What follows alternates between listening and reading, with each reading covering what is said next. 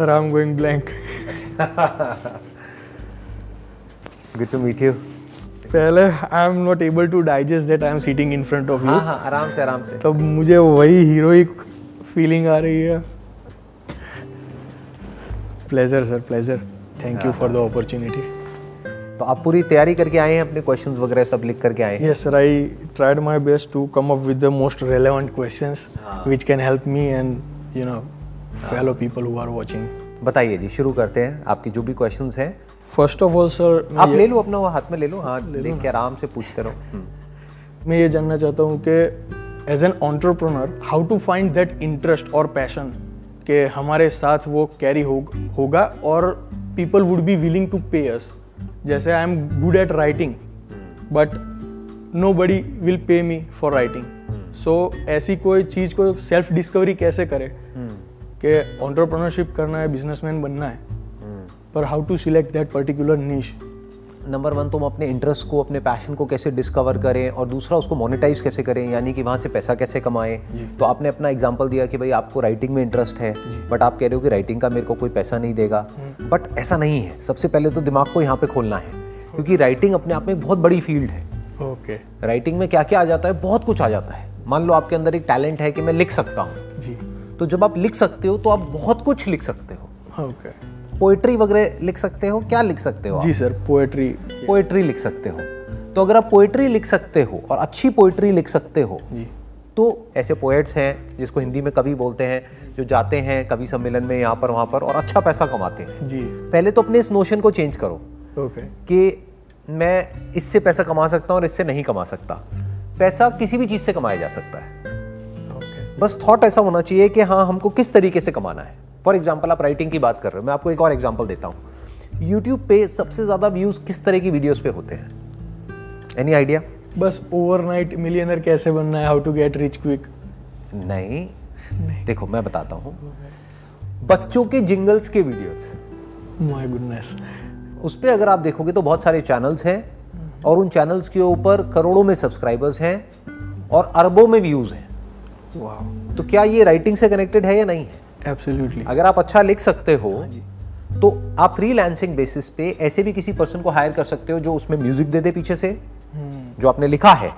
और ऐसी भी किसी फीमेल को या मेल को हायर कर सकते हो जो कि उसको जिंगल फॉर्म में कन्वर्ट कर दे। ओके और उसके साथ कुछ इंटरेस्टिंग से विजुअल्स ऐड हो जाए।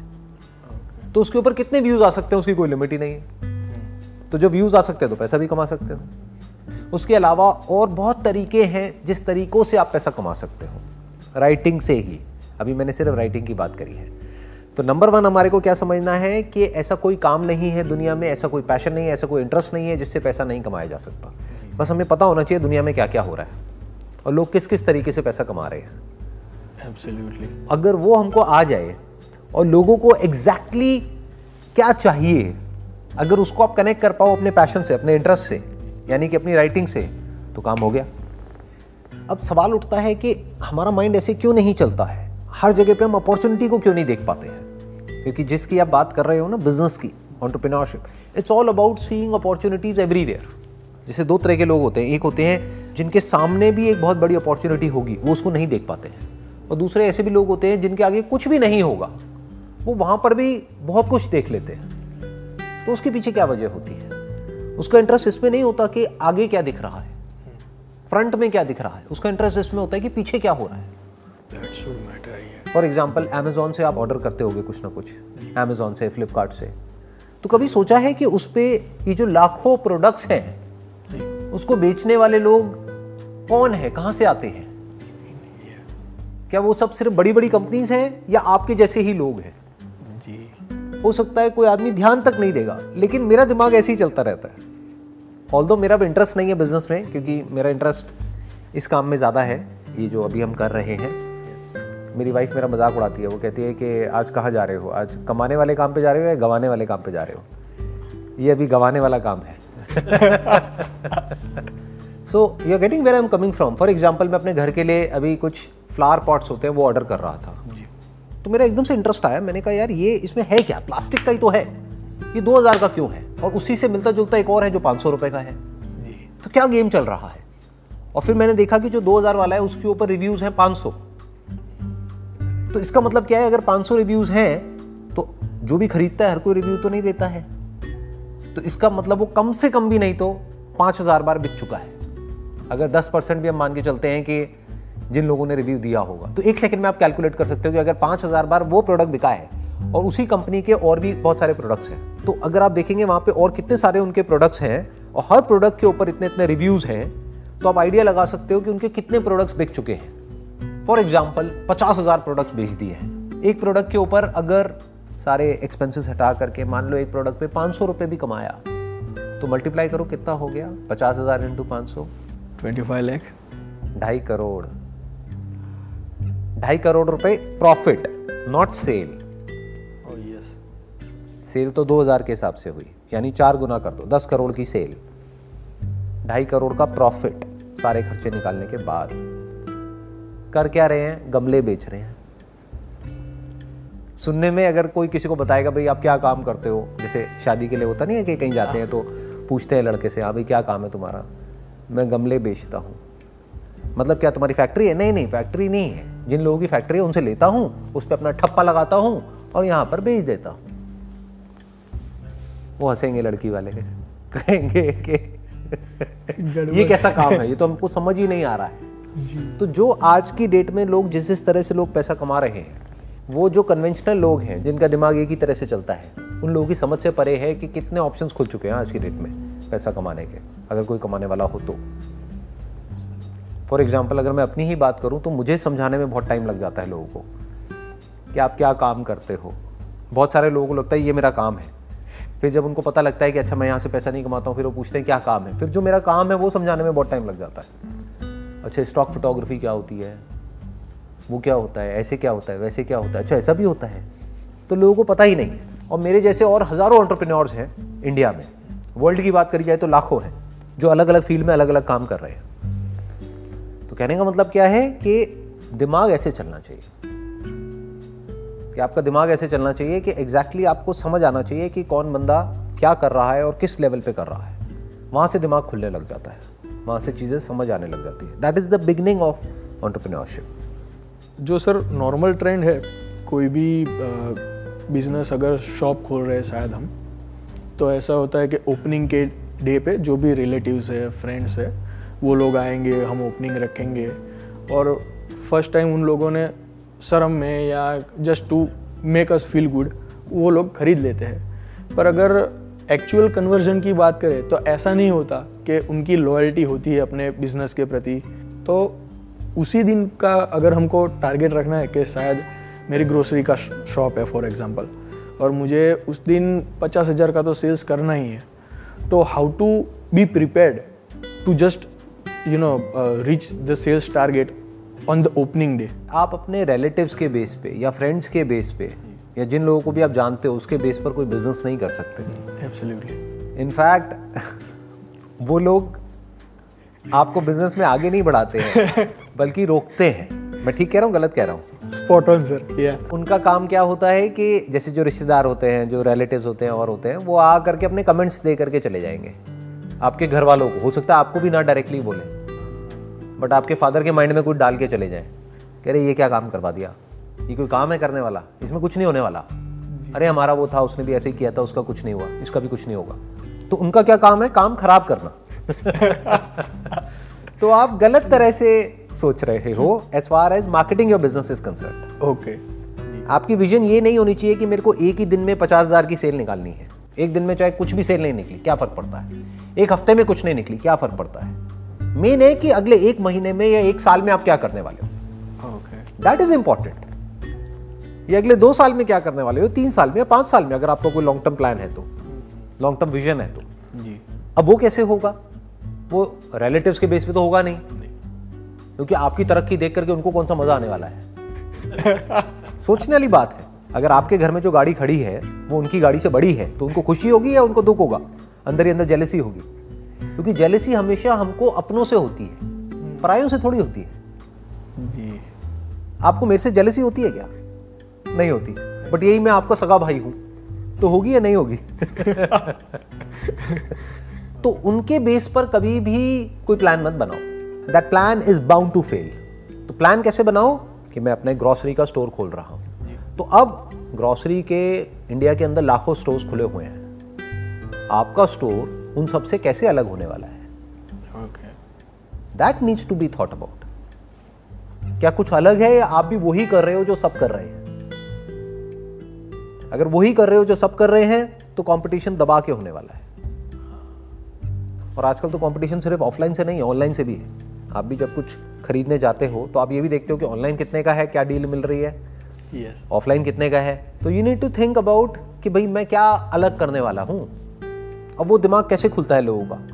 जैसे ज़्यादातर लोग जो बाहर ट्रैवल करते हैं जैसे आपने भी पढ़ाई बाहर से करी हुई है। जी सर। कहाँ से करी हुई है आपने? I think Australia Australia and UK हाँ। ऑस्ट्रेलिया से और यूके से करी हुई है। तो वहाँ पे आपने ऐसा बहुत कुछ देखा होगा जो अभी तक इंडिया में नहीं हो रहा है। जैसे इंडिया में जो कॉन्सेप्ट शुरू हुआ है ना ट्वेंटी फोर बाई सेवन का हाँ। कि बहुत सारे ऐसे ग्रॉसरी स्टोर्स खुल गए हैं जो चौबीस घंटे खुले रहते हैं। या सुबह मान लो सात बजे से रात को ग्यारह बजे तक खुले रहते हैं। तो ये कॉन्सेप्ट कहाँ से आया? ये आइडिया कहाँ से आया लोगों के माइंड में? कहीं ना कहीं बाहर कोई गया होगा। उसने देखा कि अच्छा वहाँ हो रहा है तो इंडिया में क्यों नहीं हो सकता? तो उन्होंने दिमाग लगाया यहाँ पे किया। अब वो मॉडल सक्सेसफुल हो गया। क्योंकि अब वो कुछ ऐसा कर रहे थे जो और कोई नहीं कर रहा था। ओके जब सारे स्टोर बंद हो जाते हैं तब भी कुछ स्टोर्स खुले रह जाते हैं। तो अब उनको एक एडवांटेज मिल गया है। तो that is like a USP that is called unique selling proposition जैसे आप अहमदाबाद में रहते हो राइट जी। तो आपने कोई ऐसा एरिया चूज़ किया जहाँ पर जो लोग हैं वो फाइनेंशियली वेल ऑफ़ है? जैसे अहमदाबाद में बेस्ट एरिया कौन सा है जहाँ पे सबसे महँगी प्रॉपर्टी है? Sindhu Bhavan road. Sindhu Bhavan road right ये एरिया आप कह रहे हो मोस्ट प्राइम लोकेलिटी है वहाँ की। तो उसके आसपास में देखो जो ग्रॉसरी स्टोर्स खुले हुए हैं वो क्या कर रहे हैं? किस तरह से कर रहे हैं? तो हो सकता है वहाँ पे आपको एक बहुत बड़ा गैप नज़र आएगा। कि वो लोकेलिटी तो ऐसी है जहाँ पर एक से बढ़कर एक घर है। हर घर में एक से बढ़कर एक गाड़ियाँ हैं।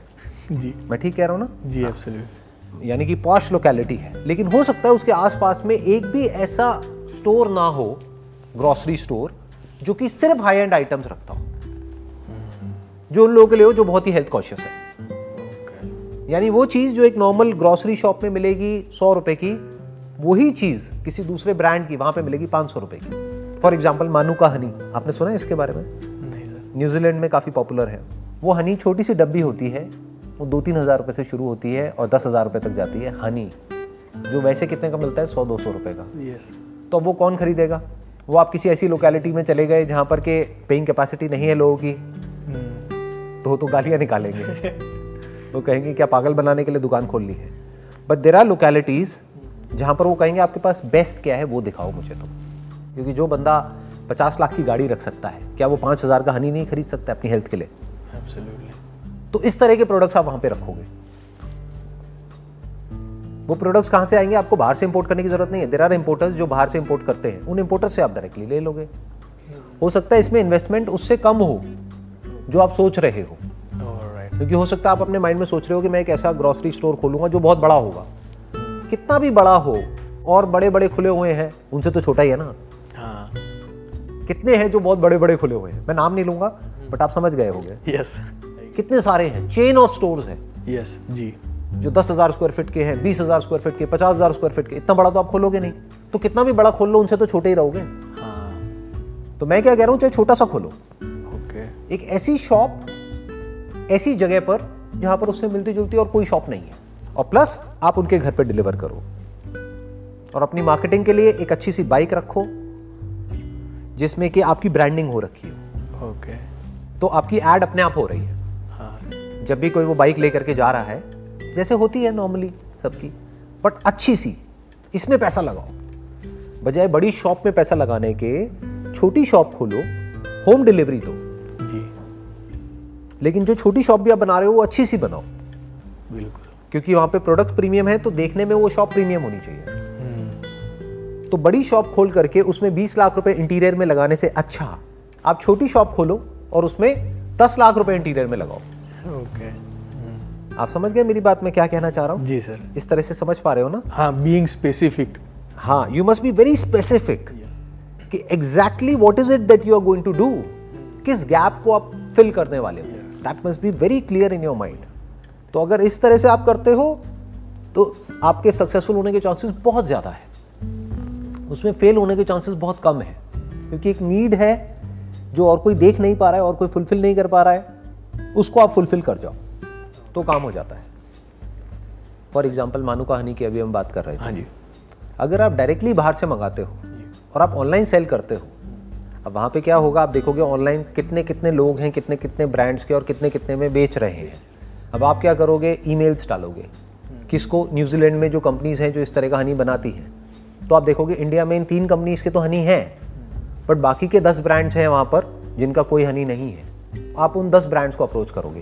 क्योंकि इन तीन ही का अगर आपने निकाल दिया तो अव्वल तो there is a strong possibility कि जो ये तीन ब्रांड्स आपको दिख रहे होंगे अमेजोन पे फ्लिपकार्ट पे इनका कोई ना कोई एक्सक्लूसिव एग्रीमेंट होगा इन कंपनीज़ के साथ में। यस तो वो कंपनीज़ आपको एंटरटेन ही नहीं करेगी। नहीं या तो हो सकता है कोई चौथी पांचवी या छठी सातवीं कोई कंपनी हो हो क्या सकता है होंगी। जी। बाकी की जो नीचे की दस कंपनियाँ हैं वो वेट कर रही होंगी कि वो किसी तरह से अपने प्रोडक्ट को इंडिया में मार्केट कर सके। बट कोई इंडिया से उनको अप्रोच ही नहीं कर रहा है। सब उसी टॉप थ्री में फोकस्ड है। और इंडिया के लिए क्या टॉप थ्री और क्या टॉप टेन अगर मैं कोई एक्स वाई जेड ब्रांड का नाम आपको बताता हूँ वहाँ का आपको कैसे पता कि वो ब्रांड वहाँ का नंबर वन है नंबर टू है नंबर टेन है? हाँ जो पिक्चर हम बताएँगे वही दिखेगी। How do people know in India कि which is the best brand of New Zealand तो अगर आप नंबर टेन वाले ब्रांड को भी अप्रोच करते हो, जिसकी क्वालिटी अच्छी है, लेकिन ब्रांड नेम इतना स्ट्रांग नहीं है तो हो सकता है वो आपको और सस्ते में दे दे। जिसको और लोग जो ऑनलाइन बेच रहे हैं, मान लो चार हज़ार रुपए का, उसको आप दो हज़ार में बेच दो। इसको बोलते हैं मार्केट डिसरप्शन कि आपने पूरी की पूरी मार्केट को डिसरप्ट कर दिया। और वो लोग हिल जाएँगे। वो कहेंगे, ये क्या हो रहा है? कि जो चीज़ हम चार हज़ार की बेच रहे हैं वो कोई और आ गया है जो दो हज़ार में बेच रहा है और फिर भी आप हज़ार रुपए कमा रहे हो उसमें। क्योंकि पीछे से आपको मान लो सात आठ सौ रुपए का पड़ रहा है। तो अब इसमें क्या चाहिए आपको? इसमें आपको सीखना पड़ेगा कि अमेजोन पे या फ्लिपकार्ट पे या कहीं पर भी मार्केटिंग कैसे करते हैं। जी। मतलब वहाँ पर भी आप एड्स रन कर सकते हो। somebody सर्चिंग फॉर हनी और मे बी ऑर्गेनिक हनी या मानू का हनी तो आपकी ऐड आएगी। ऐड में पैसा लगाओ और पैसा कमाओ। बिज़नेस करना वैसे सही बता रहा हूँ बहुत आसान होता है बट थॉट प्रोसेस की सारी की सारी प्रॉब्लम है। ऐसे बहुत सारे एजेंट्स हैं जिनका काम ही यही है। वो क्या करेंगे? आपने उनको बताया कि मेरे को इस कंपनी से एक बार आपकी डील फाइनल हो गई ऑनलाइन मान लो ईमेल के थ्रू फिर आपने इस कंपनी को बोल दिया इस एजेंट को बोल दिया कि अब मेरे को इतनी क्वांटिटी यहाँ से यहाँ पर चाहिए। तो बाकी सारा काम उनका है उनकी हेडेक है। अच्छा। वो अपना कुछ कमीशन लेंगे थोड़ा बहुत बीच में और आपका प्रोडक्ट आपको मिल गया। हाँ तो आप फोकस कर सकते हो हाउ टू सेल क्योंकि exactly. वो लाने का हेडेक आपको नहीं रहेगा। करने का सारा हेडेक आपका आपका है ही नहीं। वो किसका है? एक एक्सपर्ट का। जो बंदा उस फ़ील्ड में एक्सपर्ट है। यस जिसका काम ही यही है। तो वो पूरा हेडेक उसका हो गया। बनाने का हेडेक उस कंपनी का हो गया। आपका हेडेक क्या है? आपके घर में प्रोडक्ट आ गए। छोटे छोटे से डब्बे हैं। मान लो शुरू में आपने ज़्यादा नहीं बीस ही मंगाए। और हज़ार रुपये का एक पड़ा तो कितने का हो गया? बीस हज़ार रुपये की इन्वेस्टमेंट हो गई। अब आपकी सेलिंग स्किल्स और मार्केटिंग स्किल्स यहाँ पर काम आएगी। अगर आप 20 बेच सकते हो तो आप 200 भी बेच सकते हो। 200 बेच सकते हो तो 2000 भी बेच सकते हो। और एक प्रोडक्ट बेच सकते हो तो दूसरा भी बेच सकते हो। तो कितने ऑप्शन खुल गए? वायबिलिटी बहुत ज़्यादा हो गई और बहुत ज़्यादा एक्सपोजर भी एकदम। और ये सब जो मैं बातें कर रहा हूँ ना ये कोई थियोरटिकल बातें नहीं है। लोग ऐसा कर रहे हैं इंडिया में। बस ये है कि इस सब के बारे में किसी को पता नहीं है। तो ये मैं जो सीक्रेट्स हैं अंदर के वो सब ओपन कर रहा हूँ। जी thank you sir most welcome जी. और सर ज़्यादातर बिज़नेस में ऐसा होता है कि when you have just started off तो कोई एक क्लाइंट होता है जो 60-70 परसेंट ऑर्डर देता है। ऑल ऑफ़ द सडन जैसे आपने बोला कि अभी हम शुरू कर रहे हैं we are new and some of establish player are already there तो वो उनको बेटर ऑफ़र दे के अगर वो कस्टमर को अपने पास ले लेंगे तो हमारा नया सेटअप है। वो कोलैप्स हो जाएगा। जैसे आपने बोला कि मार्केट डिसरप्शन आप कर सकते हो ये स्ट्रेटजी से।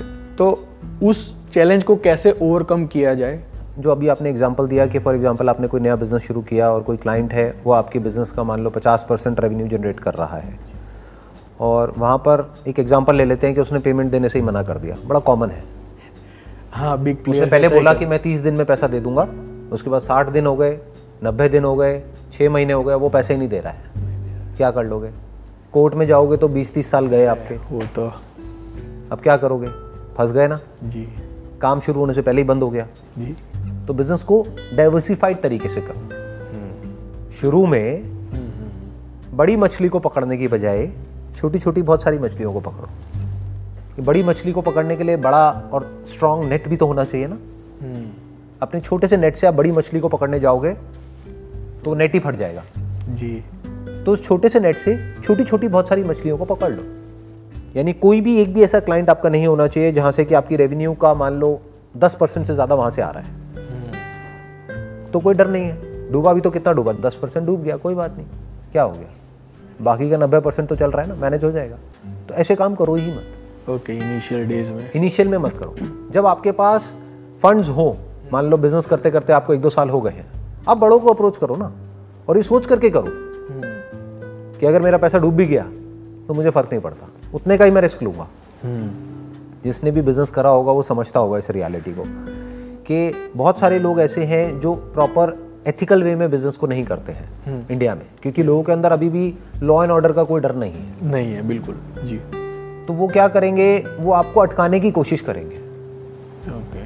इसको टिपिकल यहाँ पे लैंग्वेज में बोला जाता है बिज़नेस की लैंग्वेज में इंडिया में नीचे लगाना सामने वाले को। हाँ। मतलब आपको कहेंगे पेमेंट आपकी कहाँ जा रही है? तीस दिन में हम दे देंगे ना। जैसे आप पेमेंट मांगने जाओगे वो कहेंगे और माल दे दो। हाँ। आप समझ गए? पेमेंट तो दी नहीं। माल और दे दो। फिर आप माल दोगे सौ रुपए का पेमेंट वो देंगे पचास रुपए की। हाँ। तो पहले की सौ रुपए की पेमेंट थी उसमें से पचास दिया उन्होंने तो पचास पुराना बाकी हो गया सौ नया हो गया। तो सौ से कितना हो गया? डेढ़ सौ। आपका रिस्क बढ़ गया। ये सौ रुपए बढ़ करके कब पाँच सौ रुपये हो जाएगा हज़ार रुपये हो जाएगा आपको पता भी नहीं लगेगा। फिर एंड में जब हज़ार रुपये हो जाएगा तो वो वेंडर चेंज कर देंगे। हाँ ऐसा होता है। कहेंगे भाड़ में जाओ हम तो उससे ले रहे हैं। और उसके पीछे भी कोई ना कोई रीज़न दे देंगे। हम्म। वो ये थोड़ी बोलेंगे कि हम आपका पैसा नहीं दे रहे। हम्म। क्योंकि फिर तो उनकी क्रेडिबिलिटी खराब हो जाएगी ना। वो क्या कहेंगे आपके प्रोडक्ट में कमी है। ये क्या दे दिया हमको? इसकी वजह से हमको इतने का नुकसान हो गया। अब हम आपके पैसे नहीं दे रहे। ये सब चीज़ें होती हैं। ये ग्राउंड रियलिटी के बारे में मैं आपको बता रहा हूँ। इसके बारे में जो फ़र्स्ट टाइम ऑन्टरप्रेन्योर्स होते हैं जो स्टार्ट कर रहे होते हैं उनको पता ही नहीं होता है तो फंस जाते हैं। यस तो ऐसे काम करो जहाँ पर अगर पैसा आपका डूब भी जाए तो आपको फ़र्क ना पड़े। आपका मंथली कैश फ्लो पे असर नहीं पड़ता you will be able to maintain तो पाँच दस परसेंट चला भी गया तो उससे बिज़नेस में फ़र्क नहीं पड़ता ना। जी। बेटर स्टिल अगर आपने पूरा ही डाइवर्सिफाई कर दिया हम्म। कि एक क्लाइंट से आपका एक या दो परसेंट से ज़्यादा आता ही नहीं है तो कोई डर ही नहीं है। हाँ वो आप अगर वो ज़्यादा नौटंकी करे या ज़्यादा ऐसी कोई उल्टी सीधी टर्म्स आपके सामने रखे जो। आपको ठीक नहीं लगते तो आप ना कह सकते हो उसको वो ओवर नेगोशिएट करे जितना आपका मार्जिन है उससे भी नीचे आपको ले जाने की कोशिश करे। आप बोल तो मैं नहीं देता प्रोडक्ट वो कहेगा मैं कॉम्पिटिटर के पास चला जाऊँगा। चले जाओ। आपको क्या फ़र्क पड़ रहा है? हाँ। आपका 98 परसेंट या 99 परसेंट बिज़नेस तो इंटैक्ट है ना? यस ऐसे सोचा जाता है। तो जो फ़र्स्ट टाइम ऑन्टरप्रोनर्स है सर उनके लिए व्हाट वुड यू सजेस्ट कि suppose I have got ten lakh rupees with me so एक एक लाख के टेन डिफरेंस एक्सपीरियंसेस लेना बेटर है या टेन लाख एक ही बिज़नेस में लगाने के वो एक्सपोजर लेना बेटर रहेगा एक एक लाख दस बिज़नेस में आप लगाओ वो बेटर है। अच्छा। और ऐसा सोचो ही मत शुरू से कि मेरे को दस बिज़नेस करने पड़ेंगे एक एक लाख रुपए के राइट आप ये सोच करके करो कि मैं एक लाख में एक बिज़नेस कर रहा हूँ मेरे पास में दस लाख रुपए है और इस बिज़नेस को मुझे इस लेवल पे ले जाना है कि यहाँ से मेरे पास में एक लाख मैंने लगाया दस लाख आएगा फिर उस दस लाख को मैं री इन्वेस्ट करूँगा। ओके फिर मैं बीस लाख पे जाऊँगा पचास लाख पे जाऊँगा फिर उसको री इन्वेस्ट करूँगा फिर मैं एक करोड़ पे दो करोड़ पे पाँच करोड़ पे जाऊँगा। ऐसे सोचो। क्योंकि दस लाख आपके पास में अगर है और आप एक लाख लगा करके एक बिज़नेस कर रहे हो तो एक लाख का दो तीन लाख तो वैसे ही हो जाएगा। आप एस्टिमेट करोगे दस लाख का एक्चुअल में जब करने जाओगे तो पता लगा बीस लाख लग गया तीस लाख लग गया फंस गए। यस तो नौ लाख को साइड में रखो सिर्फ़ एक लाख रुपए लगाओ। अब वहाँ पे एक प्रॉब्लम क्या आएगी कि हमारा दिमाग कैसे चलता है कि एक लाख में बिज़नेस कैसे होगा? अरे नहीं ऐसा नहीं है। एक लाख बहुत बड़ा अमाउंट होता है एक बिज़नेस को करने के लिए। It's all about how you are doing it not what you are doing it जी।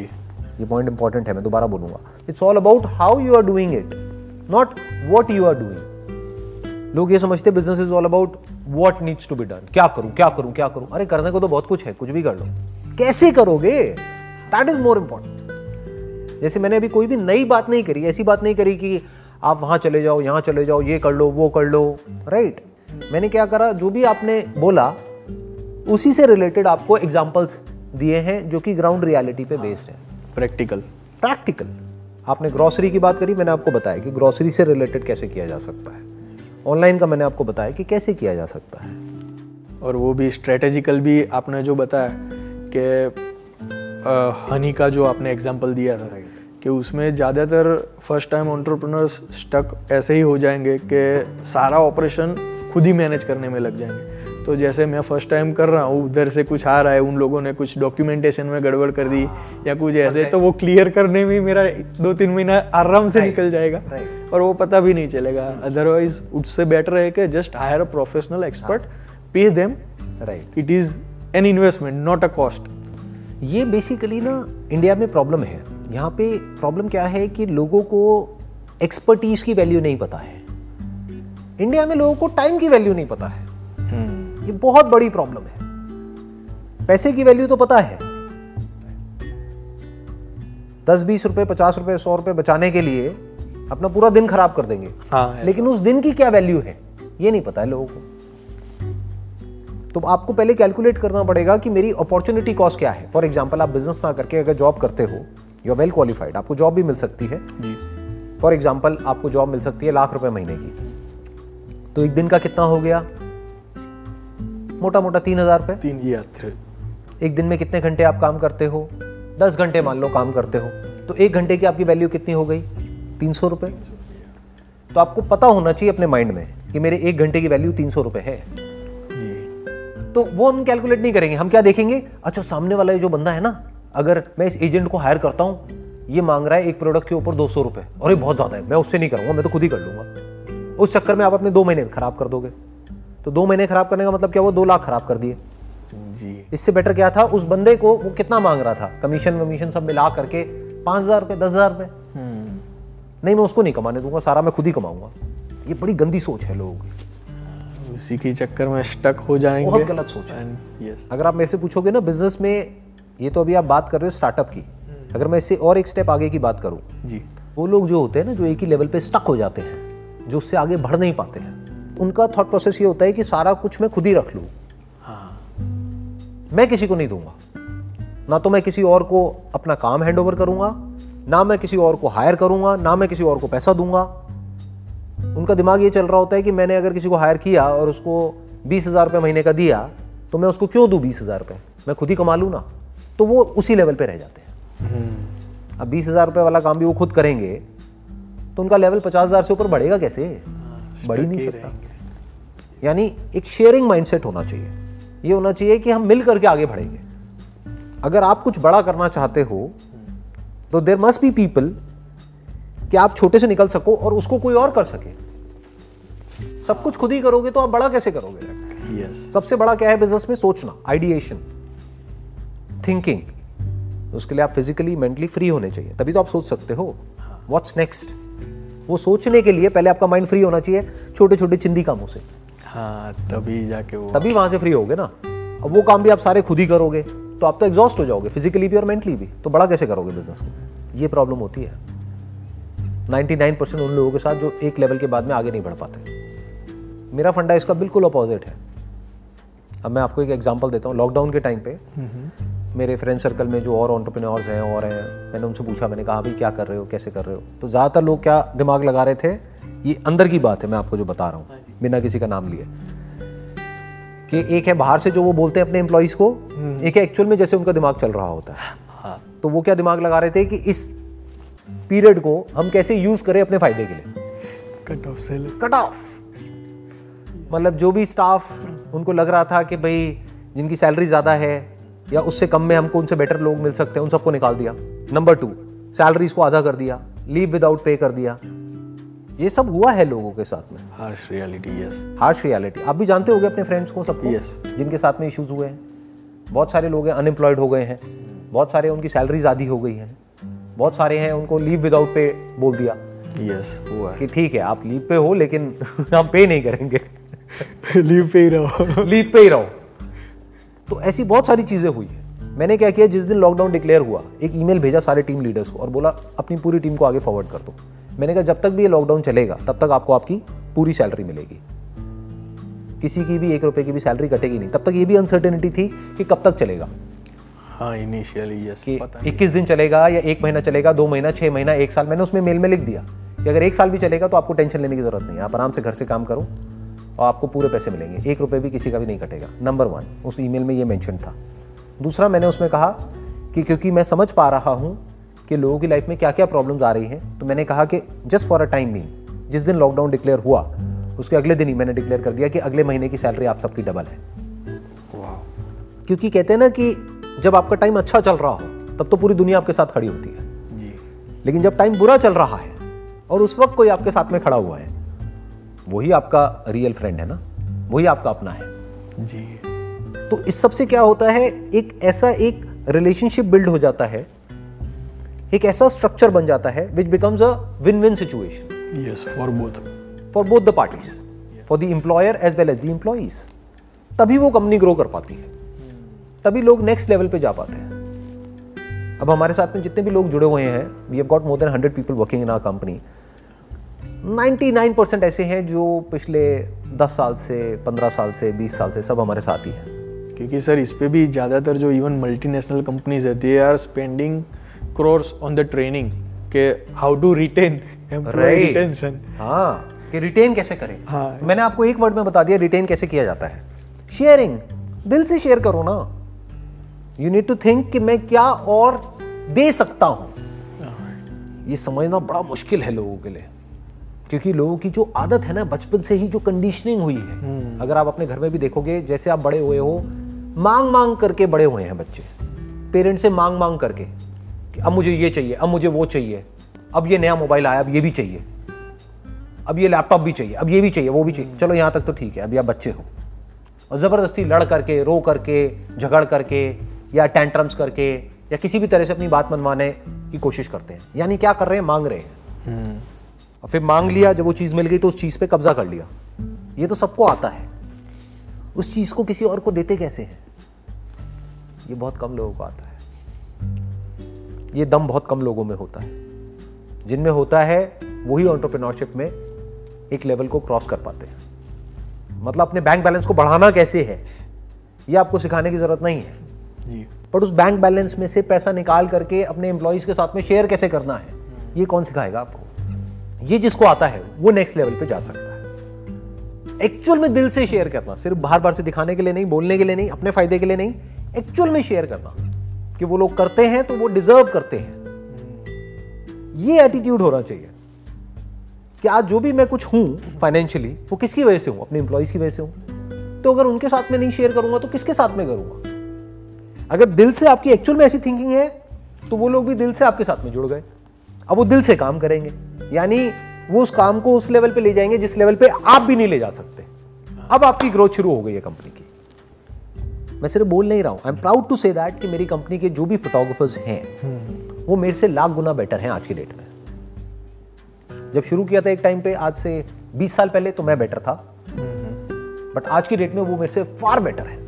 क्यों हो पाया ऐसा? क्योंकि वो दिल से काम कर रहे हैं। इन्वॉल्व है। हाँ, वो एक्चुअल में ग्रो हो रहे हैं अपने काम में। वो काम को काम की तरह नहीं कर रहे हैं। आप समझ गए ना? जैसे ज़्यादातर कंपनीज़ में होता है मंडे आ गया जाना पड़ेगा करना पड़ेगा ऊपर से कहा है तो करना पड़ेगा।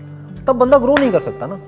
तब कंपनी की भी ग्रोथ नहीं हो सकती उन लोगों की भी नहीं हो सकती काम की भी ग्रोथ नहीं हो सकती। क्रिएटिविटी का लेवल नहीं बढ़ सकता। हमारी कंपनी में जो शूट्स आज से पंद्रह साल पहले हुए थे और आज जो हो रहे हैं उसमें ज़मीन आसमान का फ़र्क है। दैट वॉज़ ऑल जंक अगर आज के कंपैरिजन में देखा जाए तो। इट्स अ फैक्ट लेवल बढ़ चुका है। बहुत बढ़ गया है। तो कैसे बढ़ गया? कहीं ना कहीं वो जो लोग हैं वो सिर्फ़ बाहर से बोलने के लिए नहीं बोलते कि ये हमारी कंपनी है। अंदर से they feel this is my come proud हाँ। क्यों? क्योंकि मैं भी दिल से ऐसा उनके बारे में सोचता हूँ। और सिर्फ़ सोचता ही नहीं हूँ बोलता भी हूँ और शेयर भी करता हूँ। जो भी आपके वर्ड्स हैं वो आपके एक्शन से मैच होने चाहिए। तब ट्रस्ट बिल्ड होता है और उस ट्रस्ट की वजह से आप आगे बढ़ते हो। और तभी आपका ये माइंडसेट रहता है कि मेरे को शेयर कैसे करना है, सिर्फ़ अपने एम्प्लॉयज़ के साथ में नहीं कस्टमर्स के साथ भी। यानी वहाँ पे एक्चुअल में क्या वैल्यू ऐड मैं कर सकता हूँ? उनकी लाइफ को बेटर कैसे कर सकता हूँ? और ज़्यादा कन्वीनियंट कैसे कर सकता हूँ उनके लिए हर एक चीज़ को? कि एक्चुअल में जो उनको चाहिए, जो भी उनकी एक्सपेक्टेशंस हैं हमारी कंपनी से, उसको हम एक्सीड कैसे करें? बताइए, आपका नेक्स्ट क्वेश्चन क्या है? बस सर, वही था लास्ट के कैश फ्लो का जो इम्पोर्टेंस है, ना तो बुक्स है इसके बारे में, ना तो राइट कंटेंट है, क्योंकि of course it is very important for all the companies which are out there और जो उसकी इम्पोर्टेंस समझते हैं they are able to survive पर न्यू और फ़र्स्ट टाइम ऑन्टरप्रनर कैसे मैनेज कर सकते हैं मंथली कैश फ्लो देखो कैश फ्लो को मैनेज करना एक बिज़नेस में सबसे ज़्यादा इंपॉर्टेंट है। क्योंकि अगर आपकी कंपनी प्रॉफिटेबल ही नहीं है तो ये सारी बातें जो मैंने अभी तक करी है सब बकवास है। As the owner of a business आपका दिमाग हमेशा ऐसे चलना चाहिए that the company must always be profitable right from day one ये नहीं कि दो साल बाद या पाँच साल बाद। हाँ कहीं से फंडिंग मिली हुई है तो बात अलग है। कोई है उसने दस मिलियन डॉलर आपको दे दिया है बीस मिलियन डॉलर सौ मिलियन डॉलर दे दिया है। अब उसको आप बर्न करते चले जा रहे हो। क्योंकि एक दो साल आपके पास में है उसको बर्न करने के लिए जब तक कि आप प्रॉफिटेबल होते हो। या हो सकता है दो तीन साल बाद कोई आकर के आपको बड़ा प्लेयर एक्वायर कर ले। बट अगर आप बात कर रहे हो एक बिज़नेस को स्टार्ट करने की राइट फ्रॉम स्क्रैच जब आपके पास में कोई इन्वेस्टर नहीं है तो लोन लेना तो मेरे हिसाब से तो बहुत बड़ी बेवकूफ़ी है।